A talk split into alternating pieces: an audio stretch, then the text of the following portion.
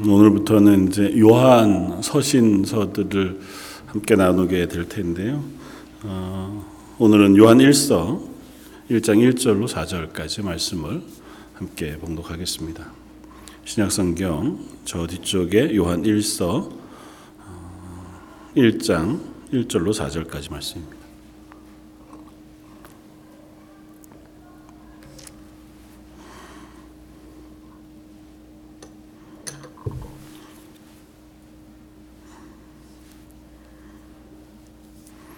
요한일서 1장 1절에서 4절까지 우리 찾으셨으면 한 목소리 같이 한번 봉독하시겠습니다. 태초부터 있는 생명의 말씀에 관하여는 우리가 들은 바요, 눈으로 본 바요, 자세히 보고 우리의 손으로 만진 바라. 이 생명이 나타나신 바 된지라. 이 영원한 생명을 우리가 보았고 증언하여 너에게 전하노니 이는 아버지와 함께 계시다가 우리에게 나타나신 바 된 이시니라. 우리가 보고 들은 바를 너희에게도 전함은 너희로 우리와 사귐이 있게 하려 함이니 우리의 사귐은 아버지와 그의 아들 예수 그리스도와 더불어 누림이라 우리가 이것을 쓰면 우리의 기쁨이 충만하게 하려 함이라 아멘. 요한일서로 이제 오늘부터 함께 말씀을 나누게 될 터인데요. 어, 요한 2서 3서까지 아마 어, 이렇게 쭉 함께 나누게 되지 않을까 생각이 되었습니다.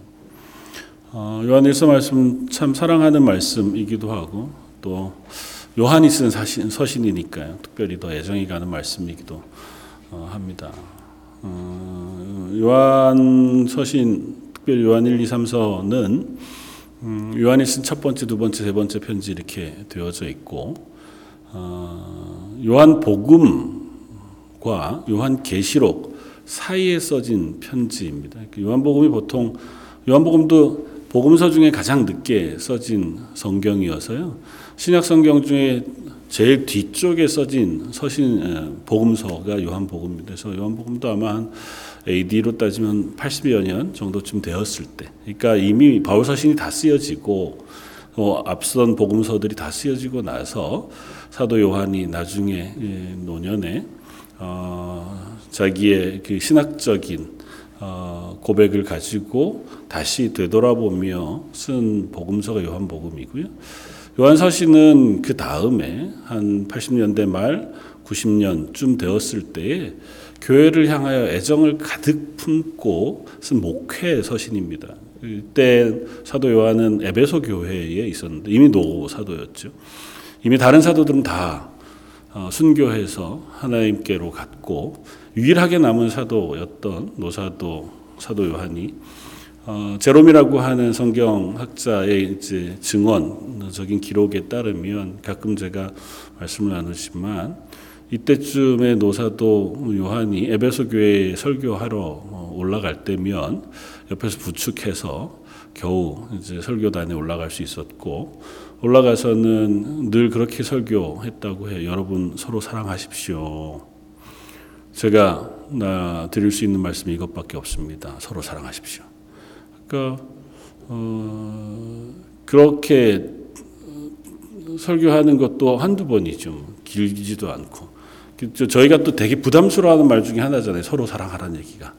당연히 해야 하는 줄 알고 또 하고 싶기도 하고 어, 그게 너무 감사한 말이기도 한데 자꾸 들으면 그래서 아직도 내가 사랑하지 못한단 말인가 뭐 이렇게 실제로 그렇기도 했나 봐요. 전승에 따르면 왜 맨날 그 설교만 하십니까? 그 말씀만 하십니까? 좀 다른 말씀도 해주십시오. 어, 사도 요한이 어, 이 말 서로 사랑할 수 있다면 그러면 그 다른 모든 것들은 다 어, 이루어진 것이 기 때문에 서로 사랑하라 하는 이 권면 외에는 할 것이 없다. 그렇게 이제 설교했다고 해요. 그 즈음에 에베소 교회를 향하여 또 특별히 요한서신은 그 앞서 우리가 나누었던 갈라디아서처럼 여러 지 여러 교회를 향하여 폭넓게 써진 편지는 아니에요.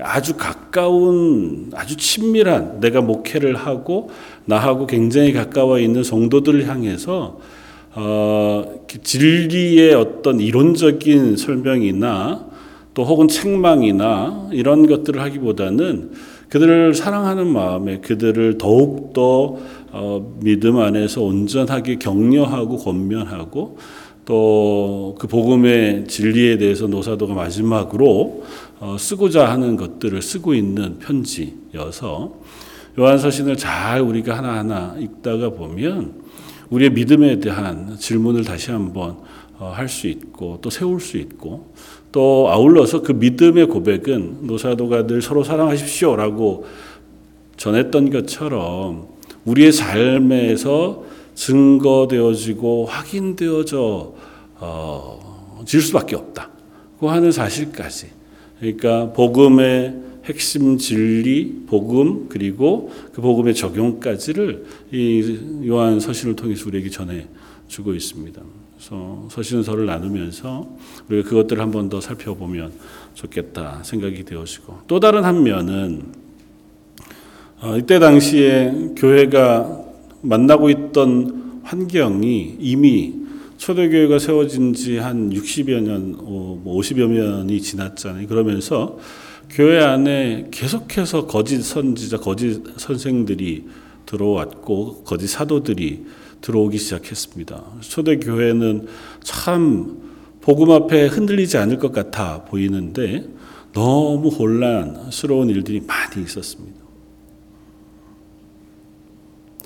제가 한번 질문을 할까요?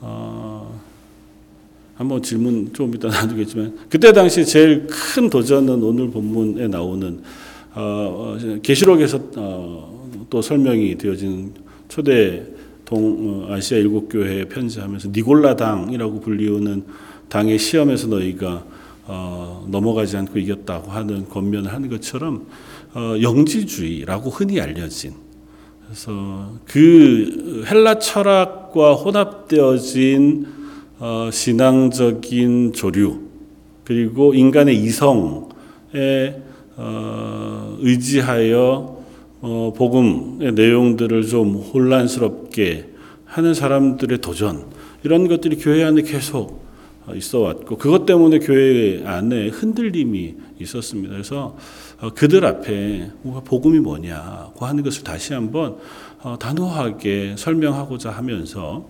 요한 1서에는 안다고 하는 단어가 대단히 여러 번 등장합니다. 우리가 다 알고 있지 않느냐. 너희가 사실은 흔들릴 이유가 없다.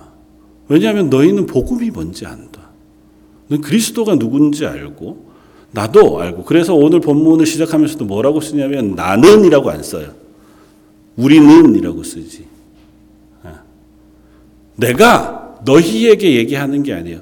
우리가 가진 복음에 대하여 우리 그 사랑을 담고 그 설명을 쭉 하려고 하는 어, 서신이 요한 서신입니다. 어, 지난 갈라디아서를 하면서 워스비라고 하는 분이 쓴 주석 B 시리즈라고 하는 주석인데 그걸로는 비프리라고 하는 단어로 갈라디아서를 얘기했었잖아요. 그 워스비가 요한 1서 요한 서신을 쓰는 단어로는 비리얼이라고 썼습니다. 어, 다시 말하면 복음은 실제 사실 현실적이라는 겁니다. 그러니까 영지주의의 입장은 뭐냐면 지식과 우리의 삶이 분리돼요. 그렇지 않다는 겁니다. 복음은 실제. 예수 그리스도도 실제 하시고 예수 그리스도의 복음도 실제. 그리고 그 복음을 믿는 믿음도 실제여야 한다는 겁니다. 이론적일 수 없다는 거예요. 머리로 알고 끝날 수 없고 그리고 그 아는 것이 그냥 지식이어서는 안 된다는 겁니다. 특별히 그들이 주장하고 있는 이야기들과 생각들이 그들의 머릿속에서 납득할 수 없는 것이기 때문에 도전해 오는 것들이거든요. 그들이 도전했던 가장 큰 도전은 그것입니다. 어, 하나님의 아들이신 예수님, 어, 이 어떻게 그리스도일 수 있냐는 거예요. 그 사실은 둘이 나뉘어지지 않잖아요. 우리는 당연히 예수님은 그리스도시잖아요. 그들이 표현하는 건 그것입니다. 예수님이 어떻게 고난을 당하시고 죽으실 수 있느냐는 거예요. 하나님께서 하나님께서 어떻게 고난당하시고 하나님께서 어떻게 죽으실 수 있냐는 거예요. 하나님이 죽으실 수 있습니까? 하나님이 죽으실 수 있어요? 되게 단순한 질문이잖아요. 하나님은 죽으시지 않으세요. 영원 전부터 영원까지 유일하게 홀로 하나님이시잖아요. 근데 뭐라고 그래요? 예수님은 하나님이세요. 그죠? 근데 그 예수님이 어떻게 해요? 고난당하시고 죽으셨잖아요. 하나님이 죽으셨어? 그게 가능해? 그러면 이걸 어떻게 서로 접목시켜서 이해하려고 하냐면 예수님이 태어나셔서 어, 잘하시는 동안은 하나님의 아들이시기는 하셨지만 육신의 예수라는 이름의 존재의 하나님이셨어요. 그러다가 세례를 받으실 때에 예수님의 머리 위에 비둘기 같은 성령이 임하시잖아요. 그게 하나님의 영이신 그리스도가 예수님과 연합하여 그리스도의 사역을 공생의 기간 동안 행하세요. 그러시다가 고난받기 전에 그 영이 떠나가시고 육신이신 예수님이 고난받으시고 죽으시고 부활하셨다는 거예요. 어, 이상하죠. 이게 무슨 얘기예요? 우리가 알고 있던 거랑 전혀 다, 뭐 그런 얘기를 믿었을까? 근데 그런 질문들이 대단한 도전이 됐습니다. 예수님 완전한 인간이세요? 예수님은 배가 고프셨을까요? 화장실도 가셨을까요? 예수님은 한 번도 화내신 적이 없으실까요? 화내셨을까요? 그 범죄할 만큼의 분노가 있으셨을까요? 아기 때는 친구들하고 놀면서 싸우셨을까요? 이렇게 질문하다가 보면 어씨 어떻게 대답해야지? 라고 하는 부분들이 자꾸 생겨요. 그런 것들이 자꾸 내 이성과 생각을 통해서 사람들의 신앙을 흔들기 시작했고 그것이 초대교회 30년 첫 초대교회의 순전한 신앙에서 자꾸 교회를 흔들기 시작했습니다. 그래서 사도 바울도 사도 요한도 그런 교회 앞에 다시 질문하고 있는 겁니다. 복음이 뭐냐? 무엇이 참된 기독교냐? 너희들이 믿고 있는 복음이 정말 무엇이냐? 그리고 이미 한 40년, 50년 지나갔잖아요. 그러는 동안 믿음이 이제는 어, 표현하기 좀 어려운데 종교가 됐어요. 실제가 아닌 게 됐어요. 나는 예배 드리러 가서 교회에서 예배하고 신앙생활을 해요. 그리고 나와서 생활을 해요. 이게 분리되기 시작한 겁니다.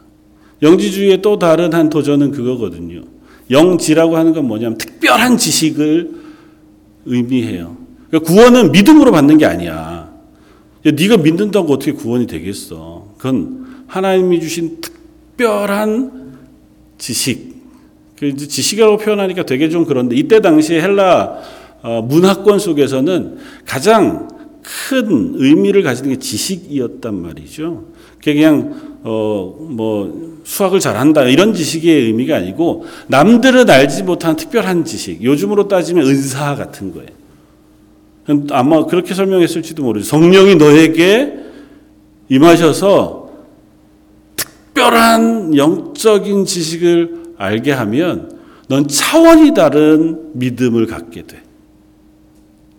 그냥 아는 게 아니고 하나님을 영적으로 보게 되고 알게 돼. 그게 있어야 구원을 받지. 그냥 네가 마음으로 믿고 생각으로 믿는 것 가지고는 되지 않아. 그러니까 사람들이 그게 불안한 거예요. 실제 있을 것 같은 거잖아요. 그걸 얻은 사람이 있다 그러니까. 그러면서 그 사람들 마치 도통한 사람들처럼 나는 하나님이 주신 특별한 지식을 가졌기 때문에 이제 육신은 중요하지 않아. 나의 영혼은 하나님으로 인하여 자유로워졌어. 마치 득도한 스님들이 나는 이제 뭐 결혼도 해도 되고 뭐 굳이 절에 있지 않아도 되고 뭐 고기도 먹고 뭐 나는 세상 물이 물이고 산이 산이고 막 이렇게 되시는 것처럼 이제 막 알지 못할 얘기들을 하는 거예요. 그러면서 나는 영적인 지혜를 가진 그게 나의 육신은 이 땅에 썩어지고 말 거. 어차피 하나님 앞에서 범죄한 육신은 어차피 흙으로 달아가고 말 것이기 때문에 이 육신으로 행하는 건 아무 의미가 없어. 그러니까 뭐 해요? 육신으로 도덕적으로 하나님의 계명을 지키며 거룩하게 살 이유가 없어요. 그냥 육신은 어차피 썩어질 거예요. 썩어질 육신은 썩어질 육신대로 그냥 내버려 두고 내 영적인 진리 그거로 난 구원받는다. 그게 사람들 마음도 혹하게 했습니다. 계명을 지키느라고 말씀에 순종하느라고 막 그것이 너무 우리를 뭐 경건하게 하죠. 그러나 그것들이 또 어려울 때가 있잖아요. 근데 난 저것만 가지면 될 것 같은 거예요. 그걸 얻는 방법이 있다잖아요. 요즘으로 따지면 약간 그 몽환적인 뭐 그런 데 들어가서 한번 영혼이 내 몸을 밖으로 탁 나갔다가 들어오면서 지식 확 들어오면 그럼 새로운 세상에 간다. 야, 그런 게 있나? 아, 뭐 이렇게 했다는 얘기가 아니고 그런 식의 유혹들이 이 교회를 흔들었단 말이에요. 사도 요한이 그것 때문에 흔들리는 교회를 향하여 편지하고 있는 겁니다. 다시 우리 차근차근 우리가 처음부터 듣고 보고 배운 오늘 본문 1절에 뭐라고 해요? 심지어 내가 눈으로 보고 우리 손으로 만졌던 그 복음을 다시 한번 생각해 보자. 요한일서를 쭉 어, 쓰면서 로버트 로라고 하시는 분이 이 요한일서는 우리들이 영원한 생명 그러니까 구원 받았는가라고 하는 어, 것을 확인해 볼 수 있는 질문을 우리에게 던지고 있다. 이것만 확인해 보면 내가 영원한 생명을 얻었는지 안 얻었는지 알 수 있다. 아 이게 이게 이제 뭘 하려고 하는 게 아니고요. 예를 들자면 요한복음 요한일서를 쭉 읽다가 보면 그 질문과 대답을 우리가 보게 된다는 거예요. 한번 스스로에게 질문해 보십시오. 우리는 하나님의 아들이신 예수 그리스도를 믿는가? 그 하나님의 아들이신 예수님께서 하늘 보좌를 버리시고 이 땅에 육신을 입고 오셔서 우리의 죄를 지시고 대속의 죽으심을 죽으심으로 우리의 구원자가 되셨다는 사실을 믿는가? 이 사실을 믿지 못하고는 우리가 구원받을 수 없다는 겁니다. 영원한 생명이 우리에게 있다면 이 사실을 믿음으로 우리는 구원을 얻은 사람이 되었을 것이다. 두 번째는 우리는 과연 거룩한 삶을 살고 있는가? 하나님의 말씀에 순종하고 하나님의 계명을 지키려고 애쓰며 그것으로 인하여 경건한 삶을 살기 위하여 애쓰고 있는가? 내가 그리스도인이 되었는데 하나님의 영원한 생명을 내가 가지고 하나님의 자녀가 되었는데도 불구하고 내 삶이 경건을 힘쓰고 거룩한 삶을 살려고 애쓰는 삶이 없다면 그럴 수는 없다는 겁니다. 물론 이게 이제 이게 리트머스 시험지 같아 가지고 있냐 없냐 가지고 넌 구원 아니 이렇게 하려는 건 아니고요. 요한일서가 설명하고 있는 설명 우리가 읽다가 보면 요한 사도가 질문하는 질문과 대답이 그거라는 거예요. 마지막으론 우리는 서로 사랑하고 있는가? 다시 말하면 교회 공동체 안에서 혹은 가족 공동체 혹은 사회 안에서 우리가 그리스도인다움을 드러내고 있느냐는. 그리스도인다움을 드러내는 것을 한마디로 요약하면 사랑한다는 거예요. 서로를 용납하고 서로를 사랑한다는 겁니다. 그리스도인으로 하나님의 구원을 받았으며 새 생명을 가졌음에도 불구하고 난 사랑하지 않고 미움으로만 가득할 수는 없다는 것입니다. 그 다양한 말로 설명할 수 있죠. 제가 참 좋아하기도 하고 또 부담스럽게 우리가 고백하는 표현이기도 한 요한일서 3장 16절 말씀. 그로 말미암아 우리가 사랑을 알았다면 우리도 예수 그리스도처럼 어떻게 해요? 형제를 위하여 목숨을 버리는 것이 마땅하니라. 자주 설명하지만 형제를 위하여 당연히 목숨을 버려야 한다예요. 우리가 그리스도인이라면 그리스도인으로 사는 삶의 증거들이 우리 속에 있어야 한다. 와 이렇게 세 가지가 나오니까 음, 나는 아직은 그 길 중에 있나 보다. 아, 이게 그렇게 시금석으로 활용하려는 건 아니고 사도 요한이 다시 한번 복음으로 돌아가서 우리 한번 우리의 현재를 확인해 보자는 겁니다. 그래서 어, 요한일서는 뭐 인사말, 뭐 어떤 편지의 어떤 이런 것들을 다 치우고 단도직입적으로 복음이라고 하는 것으로부터 시작해서 1절에서 3절까지를 한 문장으로 써요. 이게 되게 길잖아요. 여러 문장 같잖아요. 근데 결국은 이게 한 문장입니다. 그러면서 그 문장을 어, 이끌고 있는 주 동사가 뭐냐 하면 전한다는 거예요.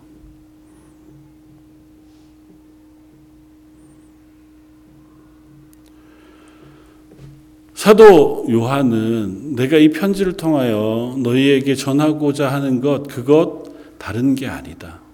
처음에 어떻게 해요? 태초부터 있는 생명의 말씀에 관한 것이고, 또 그건 우리가 들은 바이기도 하고, 눈으로 본 바이기도 하고, 자세히 보았을 뿐만 아니라, 심지어 우리의 손으로 만진 바 된 그것, 그 복음, 그 복음의 메시지, 그 복음이신 예수 그리스도를 내가 전하고자 한다는 거예요. 그건 뭐냐 하면 이 생명은 나타나신 바 된 생명이에요. 태초부터 있었던 생명이 어떻게 나타나셨어요? 예수 그리스도의 육신을 입고 우리들에게 나타나셨다는 겁니다. 예수님은 태초부터 계셨어요. 하나님이 천지를 창조하실 때부터 하나님과 함께 하나님으로 존재하셨습니다. 그러니까 예수님은 하나님이세요. 그리고 그 하나님이 우리 앞에 보이셨어요. 보이신 것 정도만이 아니고 자세히 볼 수 있을 정도로 실제로 우리 눈앞에 있었어요. 사도들은 다 죽었지만 사도 요한은 그 증인이잖아요. 나는 그 모든 예수님을 봤어요. 실제로 예수님의 가장 가까이서 예수님과 함께 있었고 내가 손으로 만진 바라고 고백하는 마지막 만찬 석상에서 예수님 옆에 예수님에게 기대어서 음식을 나눠 먹던 사람이 사도 요한이거든요. 그 사도 요한은 예수님이 가시는 모든 곳에 예수님이 데리고 다니셨던 세 사람 중에 한 사람입니다. 그 사도 요한은 예수님에 대해서 내가 만지기까지 하고 들어서 보았을 뿐만 아니라 특별히 성령을 통하여 그 예수님이 누구신지에 대해서 명확히 알게 되어진 그 예수님 그리고 그 예수님이 전하신 말씀 그리고 그 예수님으로 인한 복음 내가 그걸 너희가 너희에게 전하고 나누고 싶다는 거예요. 몰라서가 아니라 다시 한번 우리가 생각해 보자는 거예요. 우리가 그 복음에 대하여 다시 한번 너희에게 전하고 싶다는 겁니다. 그래서 우리는 보았고 증언하여 너희에게 전하노니 이분은 아버지와 함께 계시다가 우리에게 나타나신 바 되신 그분 예수님이시다. 우리가 보고 들은 바를 너희에게 전하는 것은 내가 이렇게 하려고 하는 이유는 너희로 우리와 사귐이 있게 하려 함이니 우리의 사귐은 아버지와 그의 아들 예수 그리스도와 더불어 누림이라. 이 복음을 전함으로 얻고자 하는 건 뭐라고요? 사귐이라고요. 너희가 이 복음을 듣고 이 복음을 알아서 구원받았으면 좋겠다라고 전하지 않아요. 이미 이들은 성도거든요. 교회 안에 있어요. 그러나 마음에 어떤 시험이나 혹은 혼란 속에 있는 그들을 향하여 야, 다시 한번 이 복음을 내가 너에게 전하는 것은 우리 안에 사귐이 있었으면 좋겠는데 이 사귐은 그냥 친교, 먹고 교제하고 서로 알자는 게 아니고 여기에 사귀면 실제로 코이노니아라고 하는 단어를 쓰긴 쓰는데요. 그럼 뭐냐면 그리스도 안에서의 교제가 있었으면 좋겠다는 한 지체가 되어짐에 교제가 너희 안에 있었으면 좋겠다는 우리 안에. 나하고 너희 사이에. 아니 우리 사이에. 그러니까 우리 교회 안에 그 초대교회 첫 교회 공동체의 사귐과 같이 내 재산에 대하여 아까워하지 않고 조금 더 뒤에 표현되긴 내 생명도 아끼지 않고 서로에게라면 기꺼이 나누어 줄 수 있고 기꺼이 나눌 수 있는 그 믿음의 교제 안에 우리가 다시 거하고 싶다는 겁니다. 서로가 의견이 다르다고 혹 자기의 생각과 다르다고 해서 서로 싸우고 분쟁하거나 혹은 싫어하거나 멀어지거나 팔을 다누거나 그렇게 하는 것이 아니라 한 믿음 안에 한 예수 그리스도를 한 주로 고백하여 한 교회 안에서 함께 사귀는 그 믿음의 사귐이 우리에게 있었으면 좋겠다. 그리고 사절을 이렇게 연결합니다. 우리가 이것을 쓰면 우리의 기쁨이 충만하게 하려 함이라. 그래서 그 하나됨의 기쁨, 하나님의 복음 앞에 서는 기쁨, 그리고 그 복음으로 인한 기쁨이 우리 속에 충만하게 되었으면 좋겠다. 이 바람이 이 편지를 쓰는 이유다. 이 권면을 너희들과 함께 나누는 사도 요한의 마지막 권면이라고 하는 사실을 쓰고 있습니다. 저 여러분들이 이 요한 서신을 나누면서 이 요한의 마음을 함께 나누었으면 좋겠고 요한의 질문에 함께 질문해 보았으면 좋겠고 어, 요한의 고백 앞에 우리도 다시 한번 고백하면서 맞아 내 믿음의 어, 근본 중심은 바로 이것이지 내가 원래 알고 있던 원래 원래 믿었던 그 믿음은 예수 그리스도를 내 주로 고백하는 믿음이었지. 그리고 그 예수님이 실제로 하늘 보좌를 버리시고 이 땅에 오셔서 내 죄를 지시고 죽으심으로 내 죄가 사함을 받았다고 하는 그 감격의 믿음이지. 그리고 그것으로 인하여 나를 죽음에서 생명으로 옮겨 놓으셨다는 것을 아는 믿음이지. 그걸 머리로만 아는 게 아니고 그게 내 마음 속에 깊이 깨달아 알아져서 실제로 내가 죽음에서 옮겨 생명을 살고 있는 그리스도인의 삶을 살아가는 사람이 되었음을 인정하고 고백하고 살아가는 그것이 내 그리스도인의 삶이지.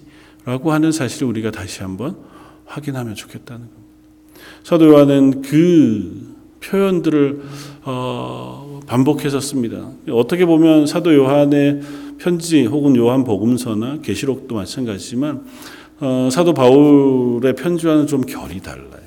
상징도 많고 조금 어, 문장이 유려하게 연결되어지는 것 같아 보이지 않을 때도 참 많은데 그럼에도 불구하고 사도 요한은 그 편지 안에 정말 내 사랑하는 어, 자식들 혹은 성도들을 품고 그들을 정말 어, 복음 안에서 다시 회복되어지고 또 그 안에서 기뻐하게 어, 되기를 소망하는 마음으로 편지를 쓰고 있다 하는 사실 우리가 기억했으면 좋겠습니다.